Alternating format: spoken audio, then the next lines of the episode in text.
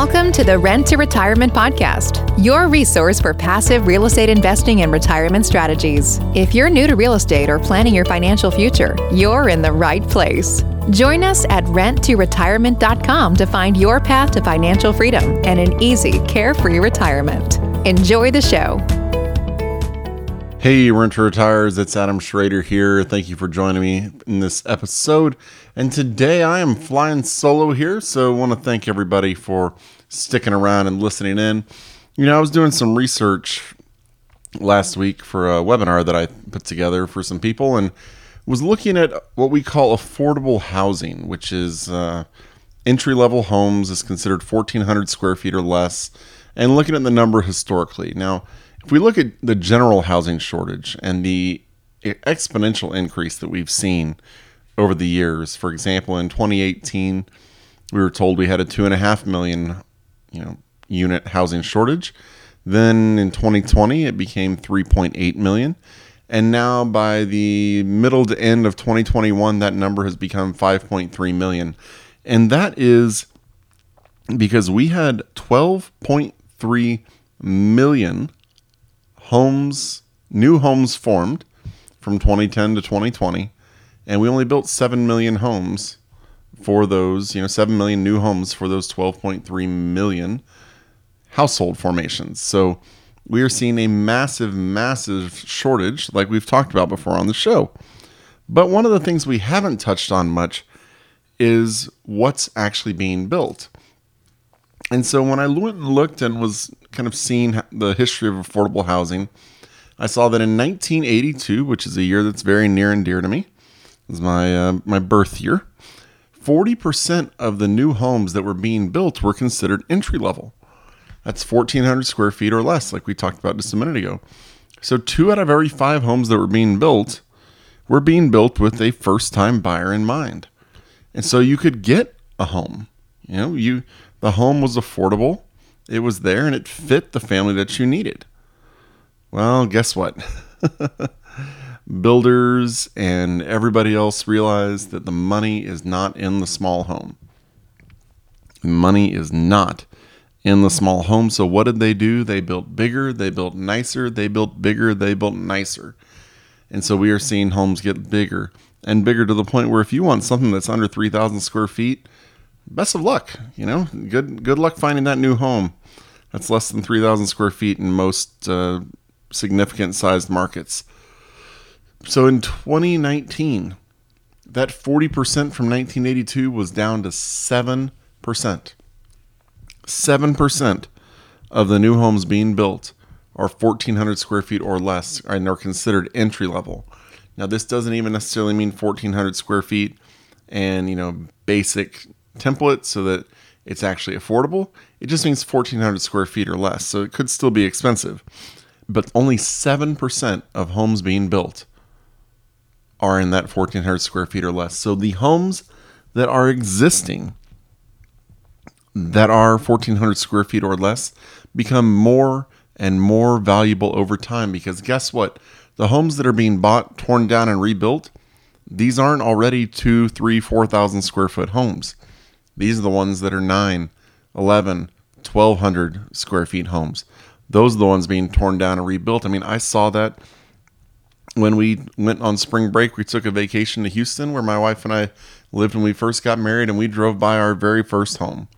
And the very first home we lived in was a little two bed, two bath, roughly 1200 square foot home, little cottage bungalow style thing. And so it was a 2 2 that was, you know, 1,200 square feet or so. Well, when we drove by it, we actually looked it up online before we, you know, a little while before we left. And this home is now, and I, I'm going to look it up because I want to be 100% sure, but it is beyond excessive now. It is a four bed, four and a half bath, 3,620 square foot home now. So it went from a 2 2, 1,200 square feet to a 4, 4.5, 3,620 square feet. And this home is in a neighborhood where 99% of the homes prior to about 10 years ago were the original homes. And then they started being bought up and they were built, you know, they were bought, sold, and then they were sold, bought, razed to the ground, and rebuilt. And they aren't building 1,400 square feet or smaller homes. They're building the, you know, quote unquote McMansions in there. And so they're driving the prices up. They're building these homes and they're getting rid of the inventory that we are providing for our tenants. Our tenants are seeing their inventory disappear in front of their very eyes. It's like a magician saying abracadabra, but they're never bringing the rabbit back out of the hat. The rabbit disappears and never comes back. So we are seeing this seismic shift. Nothing that's going on in any part of our society, political, environmental, anything, nothing is going on that is addressing this fact of this massive lack of affordable housing. They'll kind of pay it lip service every once in a while and build a little small community of affordable homes that quickly becomes unaffordable because they're the only ones in the area that are roughly that size. And so appreciation that shoots up through the roof. But I've said it many, many times before, and I will continue and continue and continue to say it. Your strategy does not change until the fundamentals change. And the fact is, interest rates are changing, yes, but that is not a fundamental shift. The fundamental shift of a lack of housing and a high demand for them has not changed. Yes, I will fully admit we are seeing interest rates rise and we are starting to see returns get compressed. That is happening. I'm not going to lie to you and say it's not. You know, you look at a, a number that, you know, property cash on cash two weeks ago, three weeks ago was 11%. Now it's, you know, 8 to 9% because interest rates have gone up, you know, a point, point and a half, and rents haven't gone up that quickly, obviously you know, prices go up faster than rents. But if you look at the nationwide rent year over year, it's up about 16%. In a lot of markets, it's up more than that. You know, it's a really rent driven market right now. We are seeing rent prices go up and up along with housing prices. And so even if right now what you need to do is look at your the home you're considering purchasing and just say if appreciation stopped right now, today, purchase price happens and it never goes up another dollar, does this home make sense? Because you look at it and you can say the rent now makes sense. Rents are not going down. You know, I've I've shown you historically in some of the live streams we've done and other uh, podcasts that I've done that rents have only gone down twice in the last, I believe it was 52 years. So rents are not going down. Rents are going up. But today, does the property cash flow? And if the answer is yes, you are in a very, very strong position. Because even if home prices stay flat or even dip a little bit and you quote unquote overpay, your rents are still going to be going up. You are still, your tenant is still paying down your principal. You are still getting your tax benefits you are still getting everything. You just aren't getting the appreciation that you've seen over the last 24, 36 months that has been incredible. But here's the thing we're not buying for that appreciation. We're not buying for that equity buildup. I mean, it will happen over time, but that is not the main point of our buying. Our main point of buying is the cash flow and the generational wealth that we're able to create. And that part, that part of real estate is still there. You know, that hasn't gone anywhere. The fundamentals have not changed. We are not in a situation where we are looking at some horrible, horrible scenario.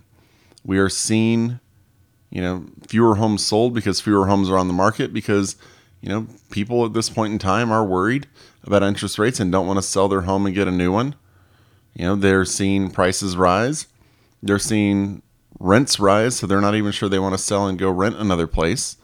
But the fact of the matter is, we are still in a position where the rent that you're getting today is going to be pretty significantly less than the rent you're going to renew at or find a new tenant at in a year. I know I've talked to you about my properties before, and I'll tell you another one right now. Rental property I have in Atlanta just renewed the same tenant with a 9.6% rent increase.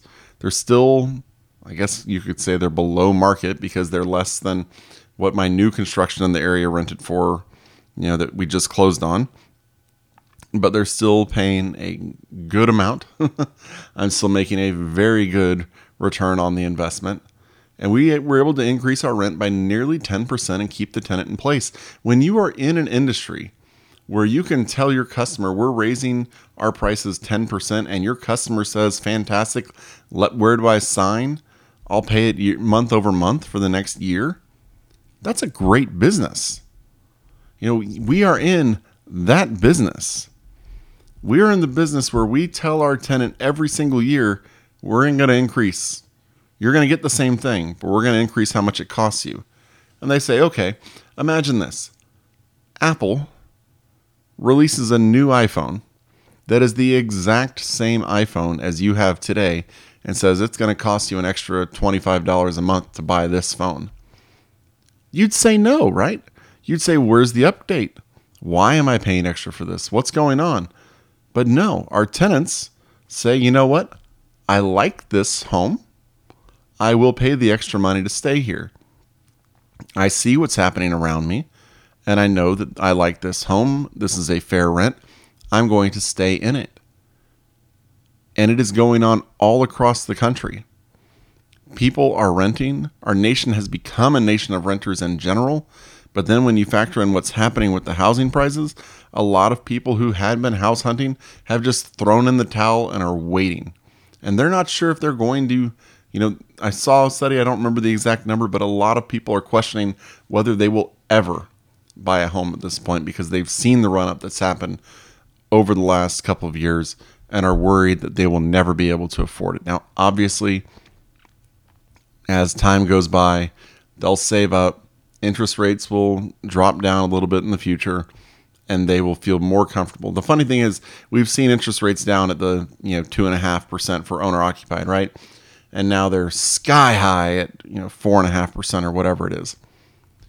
When if we stay in this four and a half to five percent for a primary home rate, interest rates when they drop all the way down to four percent will feel like a relief. It'll feel like a relief and if they plummet down to 3.5%, when we bought our first home, we got a 3.5% interest rate on it. And I thought to myself, good grief, I will never, never get an interest rate lower than this.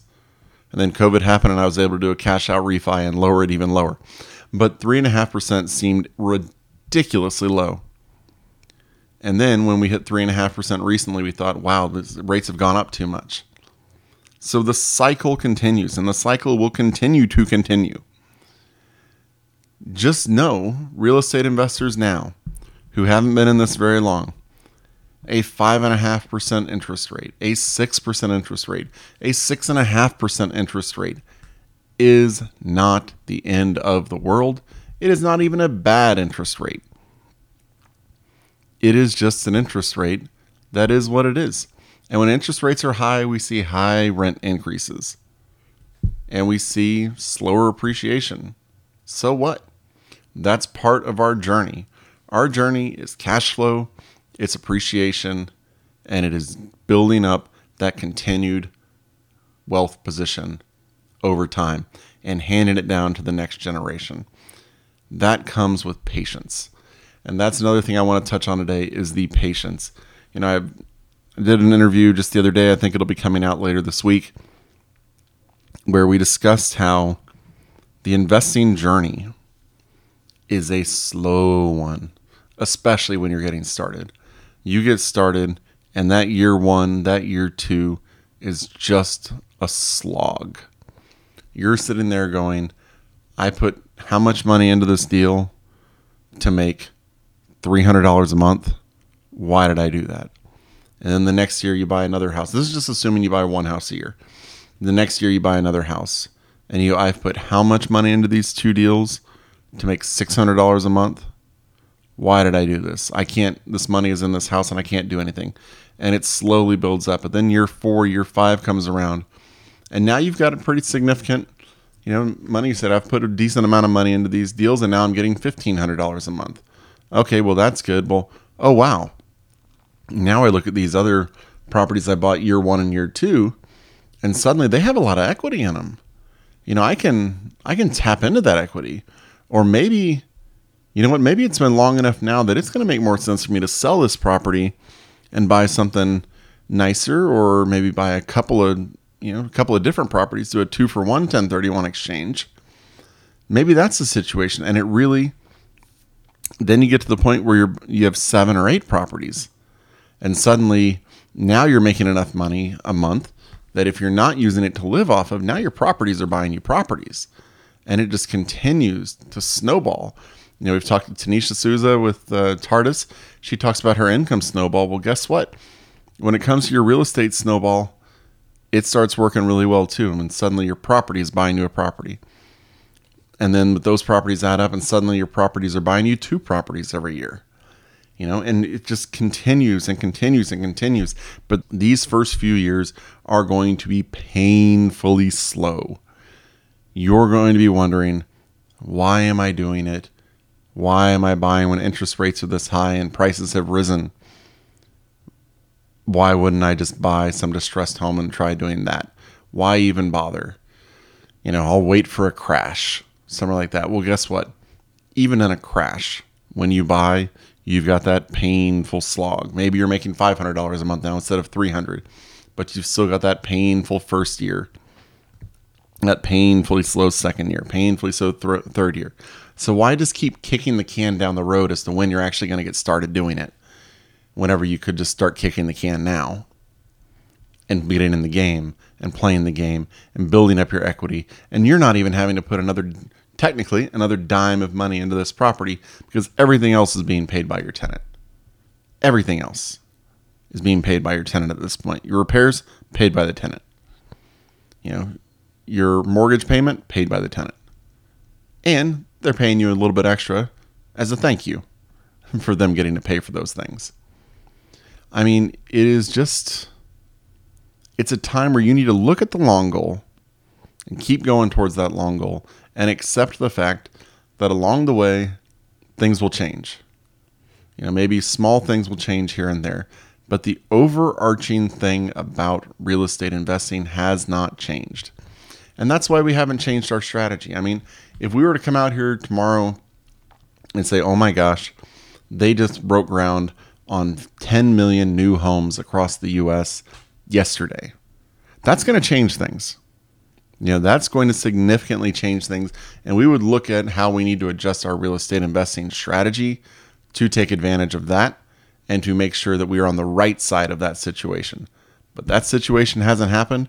That situation isn't going to happen. So we need to look at the current situation with our current glasses on and see what the best choice forward is. And right now, the best choice forward is one foot in front of the other, continuing to buy continuing to do the same thing we have been doing.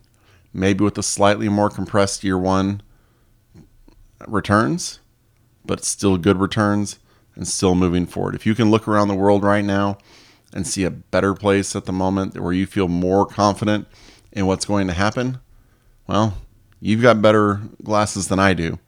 Your glasses might be a little more rose colored than mine are as well, because all I see is a lot of volatility and uncertainty out there in the world right now. But I do know that next month, my tenants are going to pay their rent. And when their rent renewal comes up, I know I will ask for more money. And I know one of two things will happen either they will accept it, or they will say no, and somebody else will say yes. Because that is the market that we are in. That is the situation we find ourselves in. And it is a situation we have been finding ourselves in for a long time and has a long, long history of success. Why reinvent the wheel when the wheel is right in front of you, ready to go? That's all I want to know. Why try to reinvent the wheel? We talk about it all the time, you know, telling our kids this whenever we're saying, you know, why reinvent the wheel and try to do it that way? Well, guess what? We have a couple of perfectly good wheels right in front of us. Let's use them. You know, get get on and get started. Or if you've got some properties in hand and you're just sitting around waiting for a crash or something like that, get back into it. You know, no point in waiting for the quote unquote inevitable crash that we've been waiting to see for the last 12 years, you know, four, maybe even 15 years in some cases. You know, it's you're you're to keep waiting for a while. Every nothing that's out there is saying the crash is coming anytime soon. So, anyway, head on over to renttoretirement.com, check out our inventory, schedule a call with one of our investment strategists like myself. We are happy to help you out, get you introduced to the people you need to know, talk with you about your journey, and figure out how on earth to get you where you want to be at renttoretirement.com. Look at our inventory, see where we're buying, see what we're buying, see what we're selling. We're happy to help you out as best as we possibly can. If you have any questions, any topics you want me to cover, email me podcast at renttoretirement.com. That's podcast at renttoretirement.com. And we will either answer it to you directly or we'll strip out your name and any identifying factors and answer it on air as well. That's podcast at renttoretirement.com. We'd gratefully appreciate you heading to your podcast platform and leaving us a review so that other people can see that this is a podcast that will hopefully be helpful to them on their investing journey. And don't forget to check us out on YouTube. Just go to youtube.com slash rent to retirement. You can see all the loads and loads of videos we're putting out there with my pretty face staring right at you. That's at youtube.com slash rent to retirement. But for now, that's all for this episode. See you on the next one. Thanks for listening to the Rent to Retirement Podcast, your number one resource for wealth building real estate investing and stress free retirement strategies. Continue your real estate education and invest with us at renttoretirement.com.